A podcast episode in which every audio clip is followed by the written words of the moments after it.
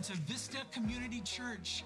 As we head into a different holiday season this year, we're continuing to lean into Jesus. We're listening for his voice, asking him to show us the type of church he needs us to be, and we're following where he is leading us. Keep an eye out for details coming soon. And to hear about everything happening at Vista over the next couple of months, head over to vistacommunitychurch.org. Again, we're so excited to be here with you and hope you're encouraged today as we enter into worship in God's Word together.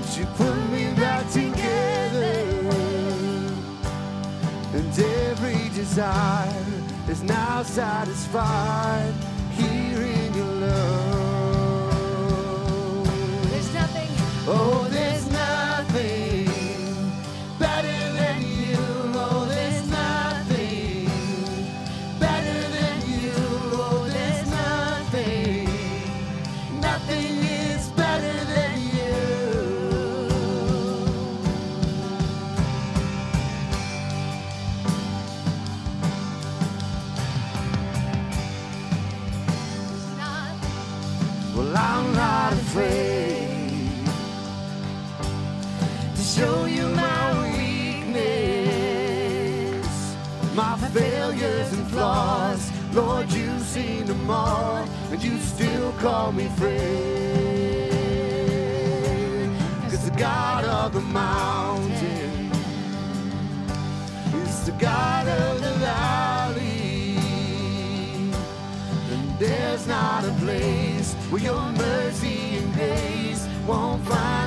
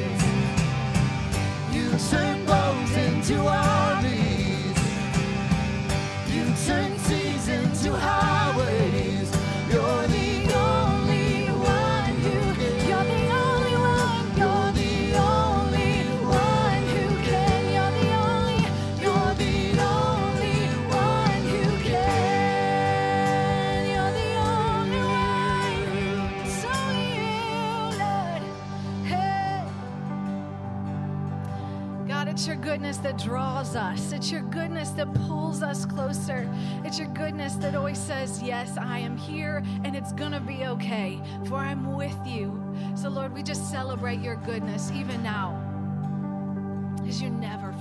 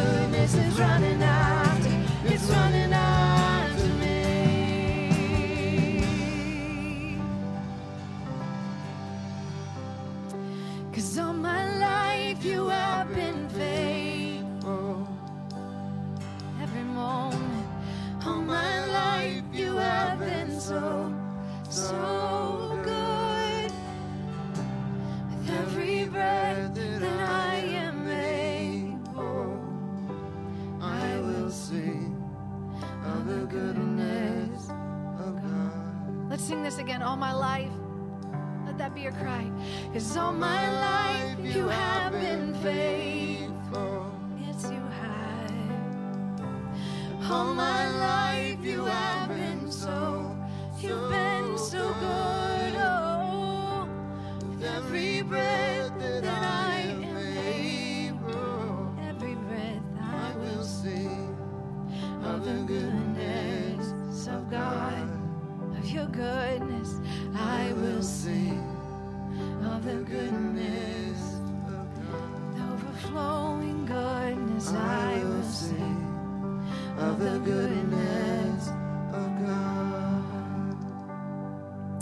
we just take this moment to sing of your goodness, to sing of your grace over us. Lord, we take these breaths that go out of our body that speak of your praises, that speak to who you are. That the very root of who you are, the very core of everything you do is good. Our King of Kings, our Father. So we just take this moment to praise you. Praise all that you are. Praise you because we can trust you and move into you. Come what may, we move into you. And we say, We still trust you, God. We still lean on you, God. We still follow you, God. For you do, when we acknowledge you, you make our path straight. So we take these moments and just praise the one who is worthy, the one who is in control, the one who is mighty, the one with the, the future in his hands.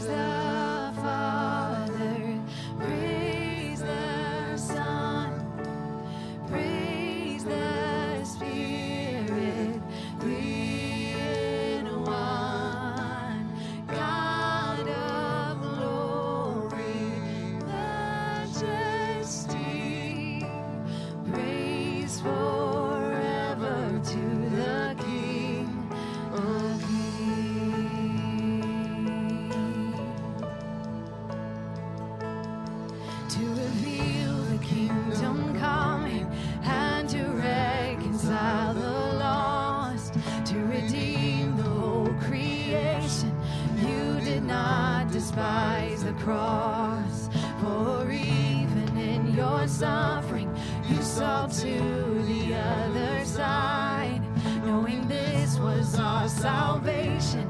Jesus, for our sake,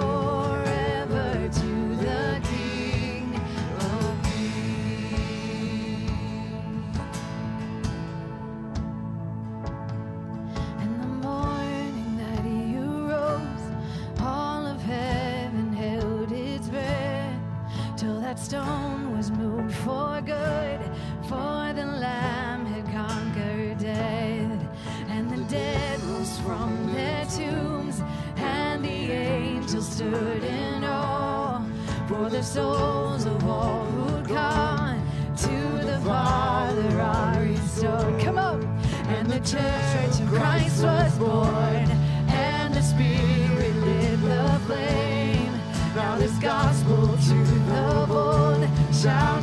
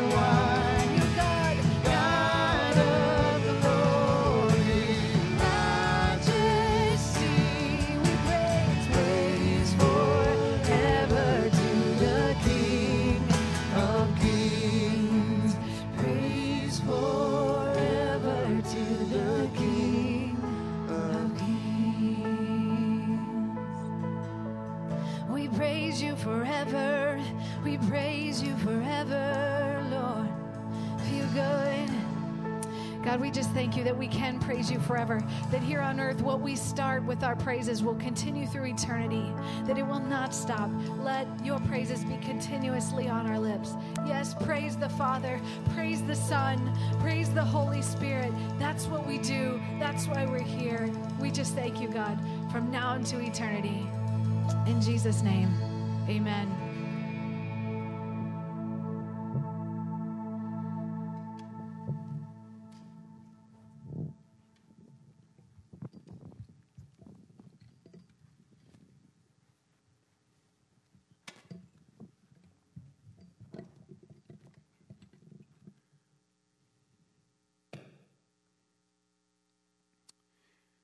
Remember um, vividly, vividly, the, the first time my son willfully disobeyed me. I said to him, Hand me that book. He was two and a half. He had developed a sophisticated vocabulary already in his life, quite honestly. He understood exactly what I was asking him to do. I said, Hand me that book. He looked me right in the eye and said, uh, No. Which changed everything. that changed that moment from just a, a casual, hey, hand me that book, and, and then receiving that book into a situation that was actually profound. I said, uh, Oh, my. Um, listen, th- th- th- this was uh, not a big deal. I, I, I, don't, I don't need that book. I, c- I could reach down there and, and get that book myself. And in fact, I, I, at this point, I, I wish I had just gotten it myself. But I said, son, you, you, you've turned this into something bigger. I don't, I, I don't need that book, but what I need right now is for you to obey me and, and, and hand me that book. And he processed it in his little brain and uh, said, uh, no. I, I, looked at his mom was in the I looked at his mom and I said, Look, look what you've done.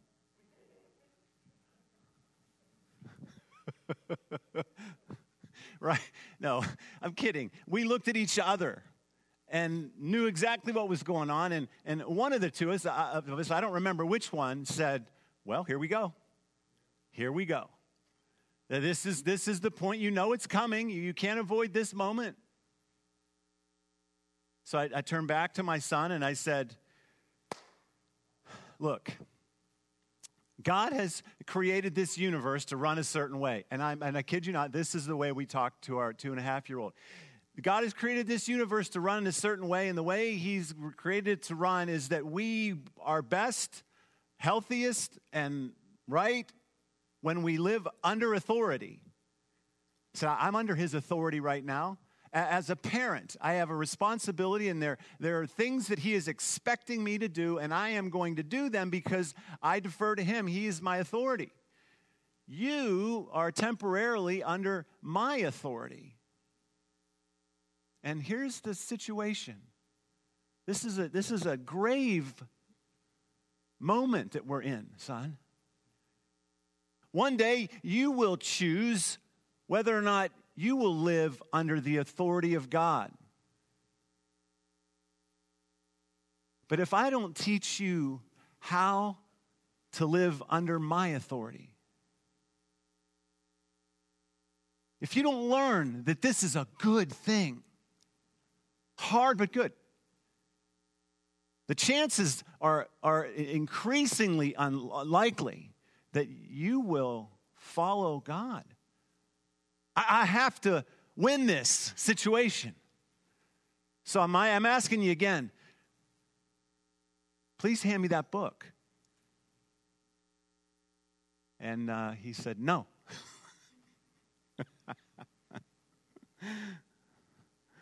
I was giving him as much opportunity as I possibly could to change his mind. He wouldn't do it. We were at an impasse. And this is exactly what I want to talk about today.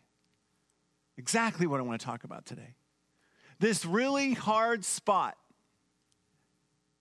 And you've been in it a thousand times. You're probably in it today on some level. This really, really hard spot where the right thing to do is not complicated, it's not confusing, it's actually very simple, very easy. But you're not doing it. We just aren't doing it. Why?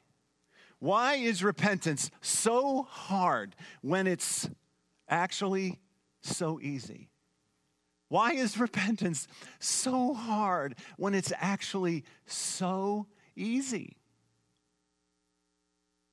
There's three main reasons for that.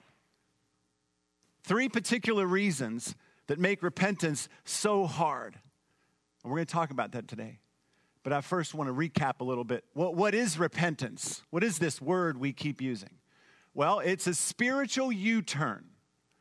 I, I, illustrated this for the last few weeks with this example of me uh, shimmying out on a tree branch to retrieve a, a toy rocket that had gotten tangled in the branches. I became aware of my wrong path when the limb began to bow and bend, but I didn't pay attention to that warning. The warning got louder when the, when the tree limb cracked. That should have been the clear indication for me to make a U turn, but I didn't, and so things got progressively worse and eventually very painful. Repentance is a spiritual U turn. Here's our definition. Here's our working definition. Repentance, from a biblical point of view, is an awareness of your sin. It's an admission of that sin, a confession, if you will. It's a turning away from it and back to God.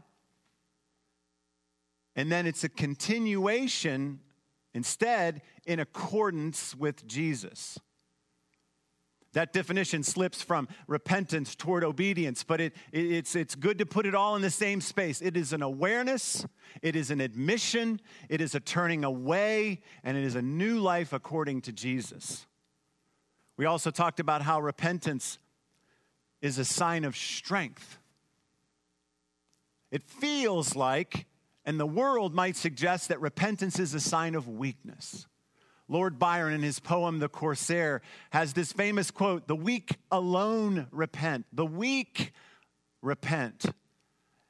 And I suppose that may be true on some level from a worldly perspective. But you know, if you step back for a moment, that it takes great depth and great strength to be able to apologize and admit you're wrong at the drop of a hat. How full of joy must a person be? How stable must they be emotionally? How deeply must you be loved to go, yeah, I was wrong? Every time. Oh, I, I, I blew that. That one's on me. When you see it happen, you don't think to yourself, well, there's a weak person. Typically, you go, oh my gosh, that's, there's a rare expression of strength. You and, you and I both know it's the weak who don't repent.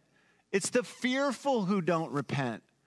It's those that don't have a solid foundation, that cannot admit they're wrong. We also tend to think that repentance is an experience of disempowerment. And again, that may be true on one level, particularly if you gain your power from your performance, from your accolades, from your achievements, from your perfection. If you gain your purpose and your power and your confidence from your performance, any admission of wrongdoing or imperfection would be a disempowering thing. But as Christians, we don't get our value from what we do. So, repentance, biblical repentance, is a liberation, it's a freedom. No more lying. No more hiding. No more masks. No more continuous defensiveness of yourself. No more, no more working so hard to get that person to believe what you want them to believe about you. It's freeing to be repentant. Martin Luther had it exactly right. Exactly right. Uh, back in the 1500s, the church was severely off its rails. A man named Martin Luther uh, reformed, was the father of reforming the church. He had 95 things that needed to be taught and addressed and figured out. And the very first one at the top of the list for how the church needed to get healthy was this. When our Lord and Master Jesus Christ said, Repent, he willed the entire life of believers to be one of repentance. Well, that's true when you keep the idea of sin in the picture. Right? When you understand that repentance is our, our confession of our sin, and you think about sin the way Jesus did. Remember what he told the Pharisees, who were very, very good, moral, upright, religious people? He said, Y'all, the cup is clean on the outside, but it's filthy on the inside. Said, This is an issue of the heart. Jesus said, If you're angry in your heart at your brother, you have broken the command of murder. When you start thinking about the compulsions in your heart, the thoughts in our minds that are ungodly, and you consider that what Jesus wants us to do is repent of all of our sin, we have a very, very full day and week ahead of us forever. Martin Luther had it exactly right.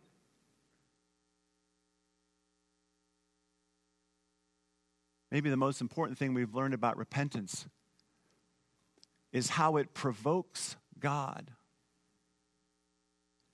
How repentance is a, a doorway that we throw open for a loving, forgiving, merciful, embracing God to come rushing through.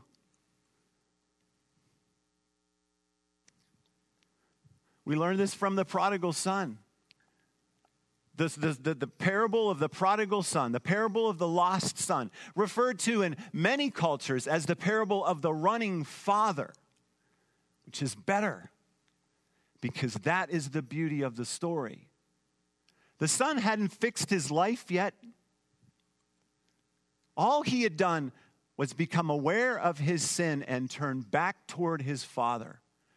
And that move caused the father to rush to him and to embrace him and to forgive him and to, and to remind him of his value and to celebrate. The great thing about repentance is that it's within our power, if you will, to provoke God to come rushing into our life and provide all that we would need. Why is repentance so scary? Why is it so uncommon when the necessities for it are so great and the outcomes so wonderful? Why is repentance so hard when it's actually so easy? How hard is it to pick up a book and hand it to your father? More importantly, how hard is it to follow Jesus?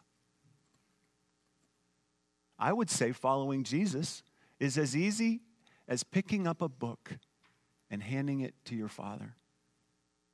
And that's not just me saying that, that's Jesus saying that. I want to show you a passage in Matthew chapter 11 where Jesus is talking about historic, some historical events in some very real cities moderately bad cities. Listen, he says, Jesus began to denounce the towns in which most of his miracles had been performed because they did not repent. In these moderately bad cities, God was doing all kinds of work in Jesus, the kind of work that, that only God can do. Jesus made it clear in these spaces that he was God. By association, the question is Are you going to come to me? Are you going to follow me? Are you going to make me your king? Are you going to love me? Are you going to stay with your current choices and life? And they had chosen to stay with what they had. Jesus is saying to these cities that it's going to be very, very bad for them. They're climbing out onto a tree limb and it's going to end very painfully, more painfully than the really, really, really bad cities. Why? Because they were aware. They had been given every opportunity. They had seen very clearly who God is.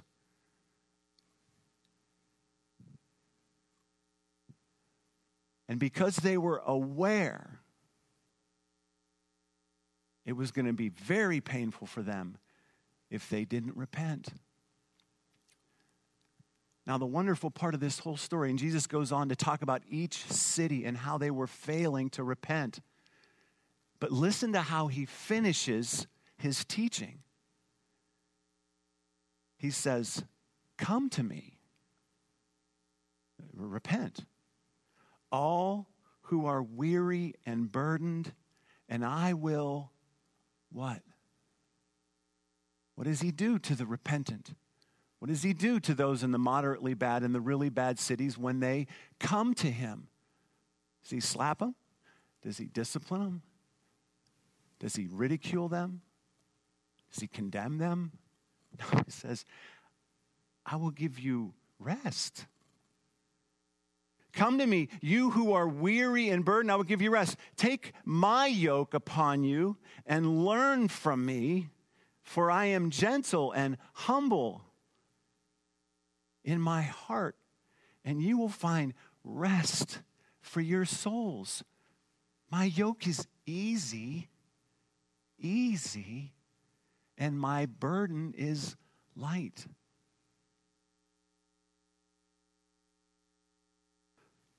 We have been yoked by the world.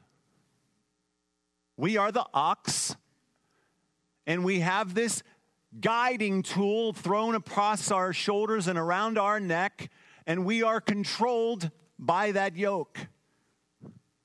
And Jesus says, Take my yoke upon. Let me be the leader, the guide, the director, the king of your life. And trust me, when I am that in your life, when you take my yoke upon me, the plowing and the work is wonderful. It's smooth and it's easy and it's amazing. And its impact is, is, is fruitful beyond imagination in this world. When you and I plow a field together. It is invigorating and it produces unbelievable growth. It is the best. And you will not be tired at the end of the day. You will be fulfilled and at rest. Take my yoke upon you.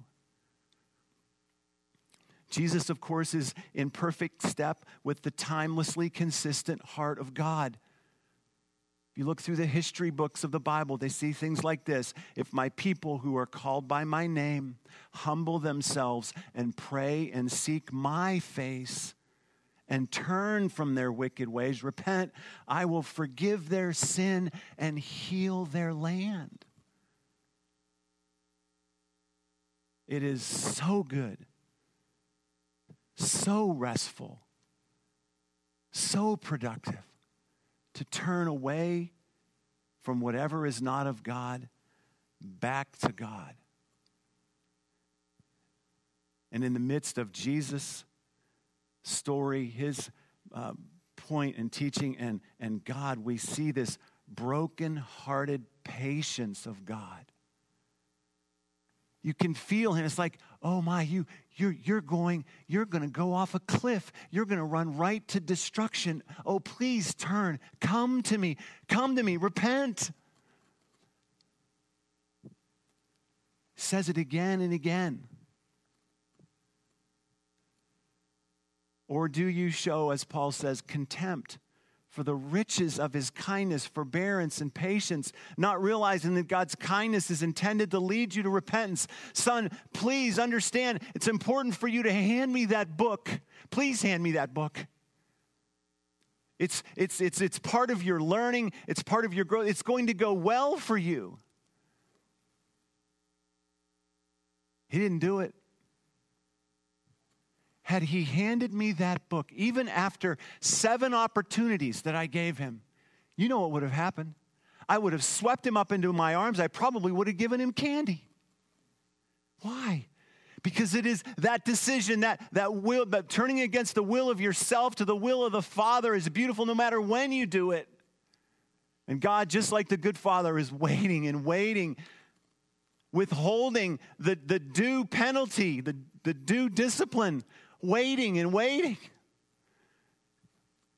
to run and love and embrace.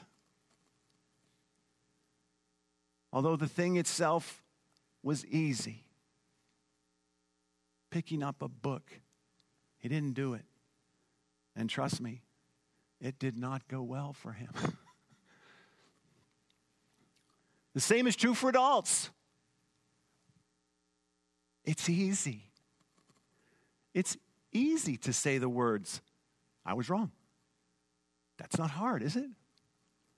It's easy to take your hand off the mouse rather than to navigate to an illicit site, right? That's not hard to take your hand off a mouse. It's not hard to dial a phone and end that wrongful relationship. A child can dial a phone. It's easy to text someone, say, We're done. That's not hard. It's easy to say something or do something kind for someone, even someone that has an offensive, opposite political view than you. It's not hard to buy them a Coke or compliment their passion. It's easy. Buying a Coke is not a hard thing. Saying a kind word isn't a hard thing. It is super easy to leave a second piece of cake on the table. That's not hard. It's easy to say the words, I forgive you. It's easy to tell the truth. It's easy to be generous. It's easy to leave your arms at your side rather than strike somebody. Am I wrong? This is easy. This is not hard. It's easy to keep your mouth shut. Watch this.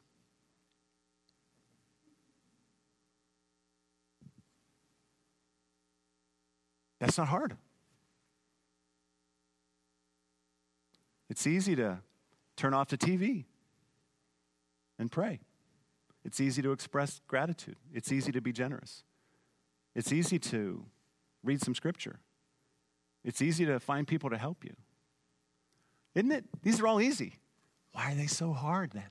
Why are they so hard? Why was it so hard to hand me that book? Why is it so hard to say, I forgive you? Why is it so hard to keep our mouths shut? Jesus says, My yoke is easy, my burden is light. I think you got to be saying, Mike, you have lost your mind. Are you even paying attention to the world right now? Have you lost your grip on reality?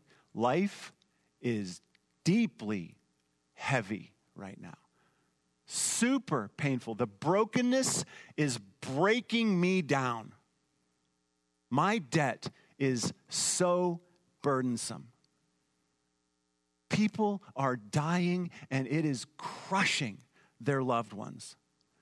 The grind of my job is pounding me flat. It is heavy. And I'm a Christian. The yoke is heavy. Isolation is stealing my spirit. My failures are resulting in lifelong burdens.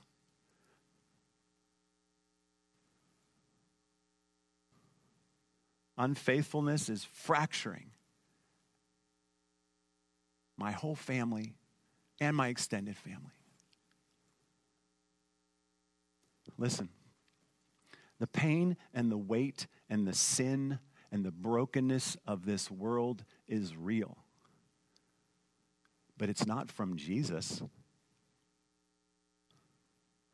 The consequential load of our compounded dis- Disobedience as individuals, as families, as associations, as a nation is very, very real.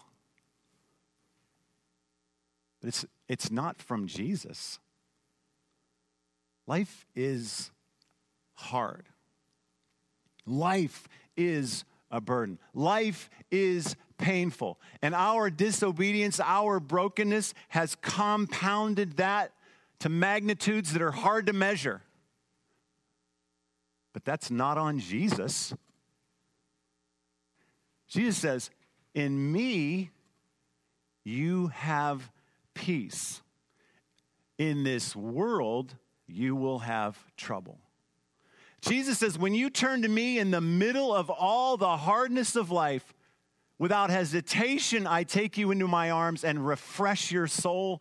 I rush in to calm your fears, to light your way, to break your bonds, forgive your sin, and give you peace.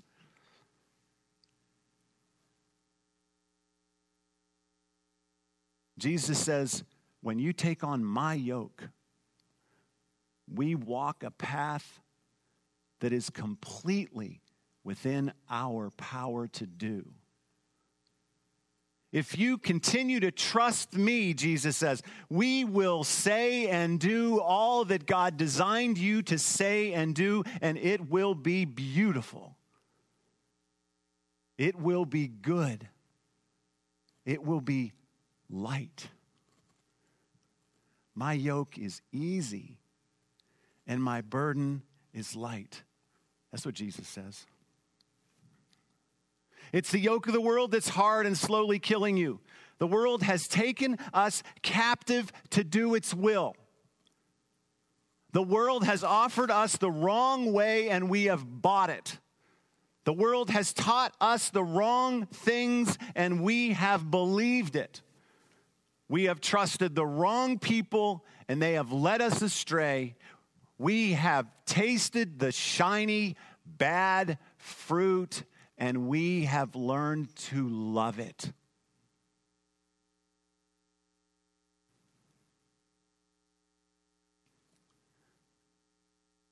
And in the end,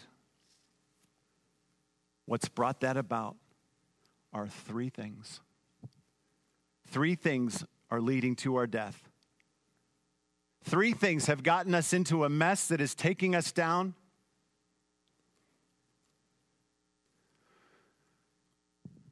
The life and the burden of this world is heavy.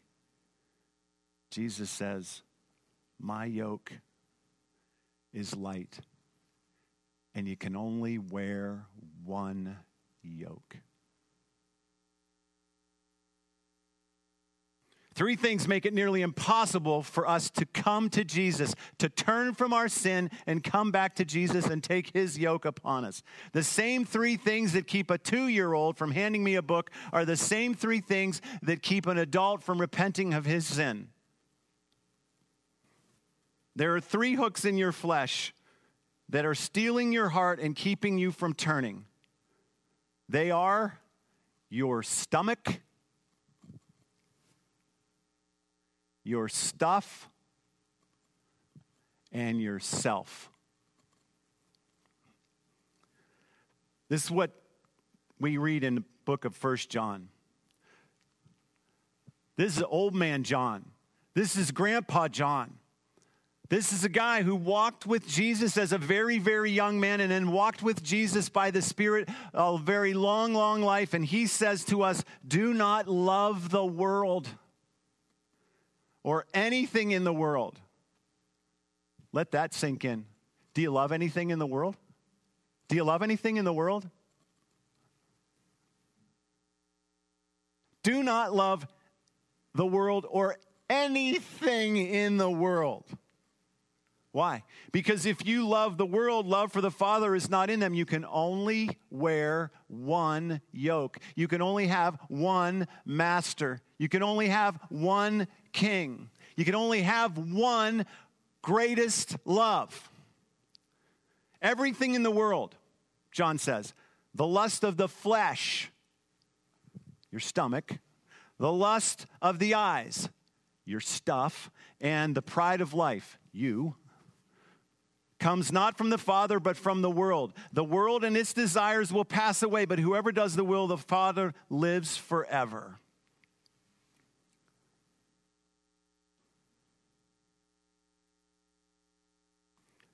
The lust of the flesh is everything that appeals to how we want to feel. In a word, it's our appetites, our stomach. Not the normal, natural, contained appetites like the need for food, drink, laughter, affection, emotion, intimacy. Those are normal.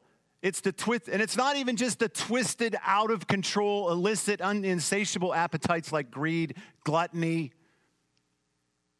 binging, fornication, but maybe more the subtle ones like extraneous shopping, continuous consumings of TV and games, using other people, substances, experiences for personal fulfillment. Let me ask you this can you identify inflated appetites, desires, tendencies to consume? The devil tried to tempt Jesus in the desert with the lust of the flesh when he urged him to turn stones into bread. He was starving, he was out there for 40 days. And Jesus says, No, I don't love even food that I need, Jesus said. I don't even, even the food that would be legitimately good for me, I don't love that more than I love the Word of God. Take a moment. Pray for the Spirit of God to show you where your appetites, where your stomach, where you're cons- consuming is beyond where it should be. This is one of the greatest things that happens from a food fast.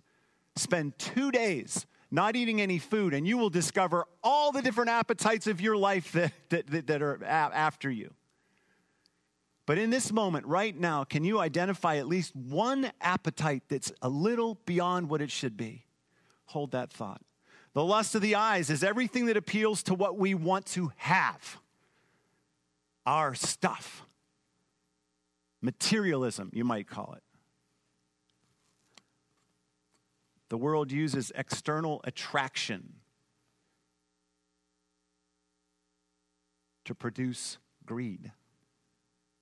Can you identify things you want more deeply than what's reasonable? Or can you identify what you compulsively or anxiously hang on to once you have it? Can you see in your life how you want something simply because somebody else has it or because some provocative ad has made you want it?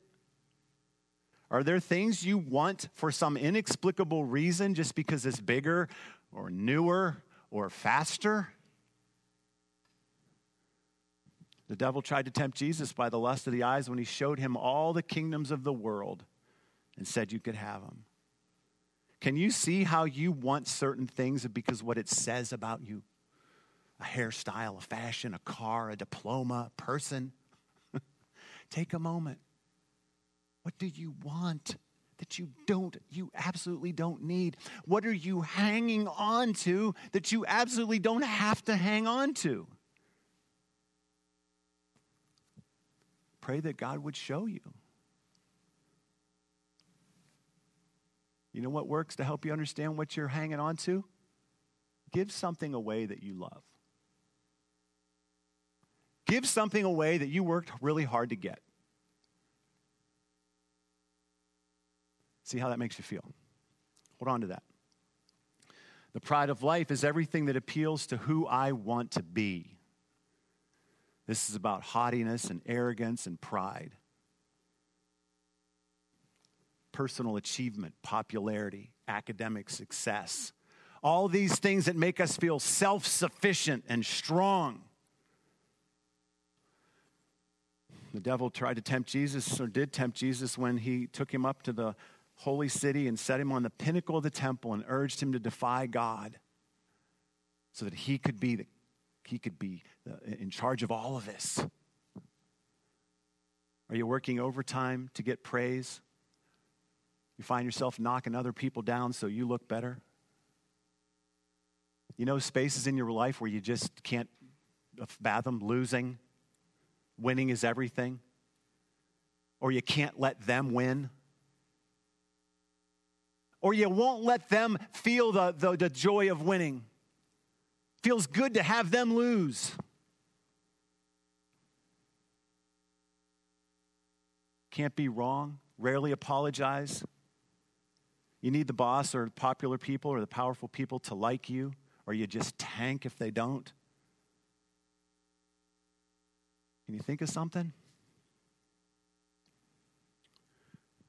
Try this. Do something really, really great and don't tell a soul. Ever. Okay. You got some things? You have some things in your mind? You got some appetite stuff? You got some material stuffs. You got some things about yourself? What's the first step? Change that, right? Stop that. Don't do that. No, no, no, no. The, the, the exercises that I've given you here to fast, to give something away, to reduce your own self promotion, those aren't the first step. Those are just exercises to help us find out where we are out of alignment with God, where the sin is. The first step is to confess it. You look at those things in your life and you don't say something like, well, I need to get that in order. I, I, I got a little, some, some repairing to do. No, no, no. We stop before God and we say, that part of me is wicked and sinful and gross and I'm ashamed. I'm embarrassed. When I look closely, God, I realize I'm a, I am a sinner in my heart. The first step is confession. You say it out loud to God that thing, that desire, that stuff, that appetite, that piece of food, that new thing is an indication of my sin. God, I am sorry. I am not who you long for me to be. Then you walk away from it which starts with saying something to it. And I would say, say it out loud. No, you're wrong for me. That's bad for me. I, I, I reject you. I'm walking away from, and you just name it, say it out loud, just like the confession. Cut off the means to finding your way there again.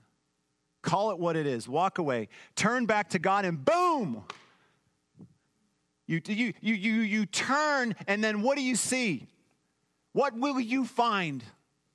I'm so excited for you. You confess your sin, you turn away, you're going to find the running Father landing in your face, forgiving you, merciful, compassion, pouring value and purpose and love and joy into your heart. That's what we find.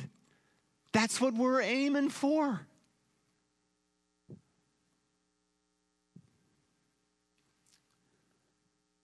Why is repentance so hard when it's so easy? Because our stomachs are strong. The allure of stuff is strong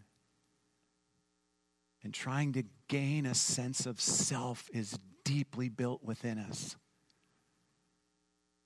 The hard work of repentance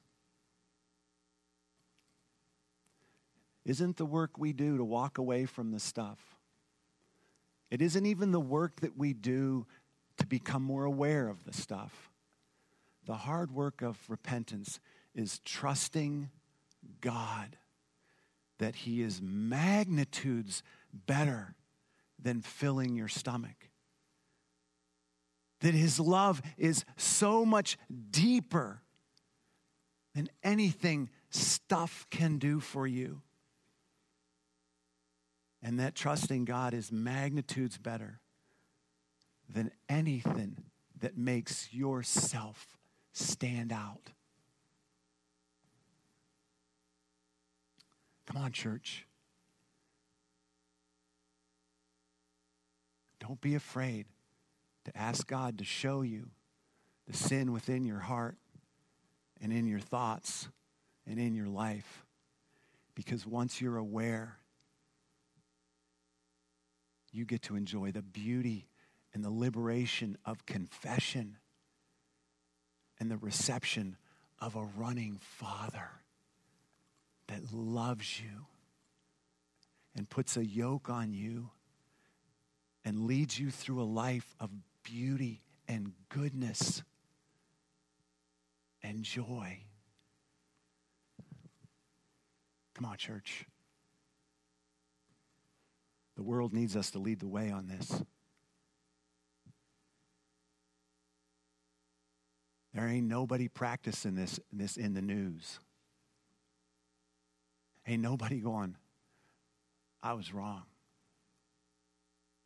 Ain't nobody confessing their sin. There's nobody repenting. You know what that means? People ain't following God. They don't have the yoke of Jesus. I don't care who you call it, what you call yourself, Christian or not. If you're not repenting, you're not enjoying a relationship with the running Father.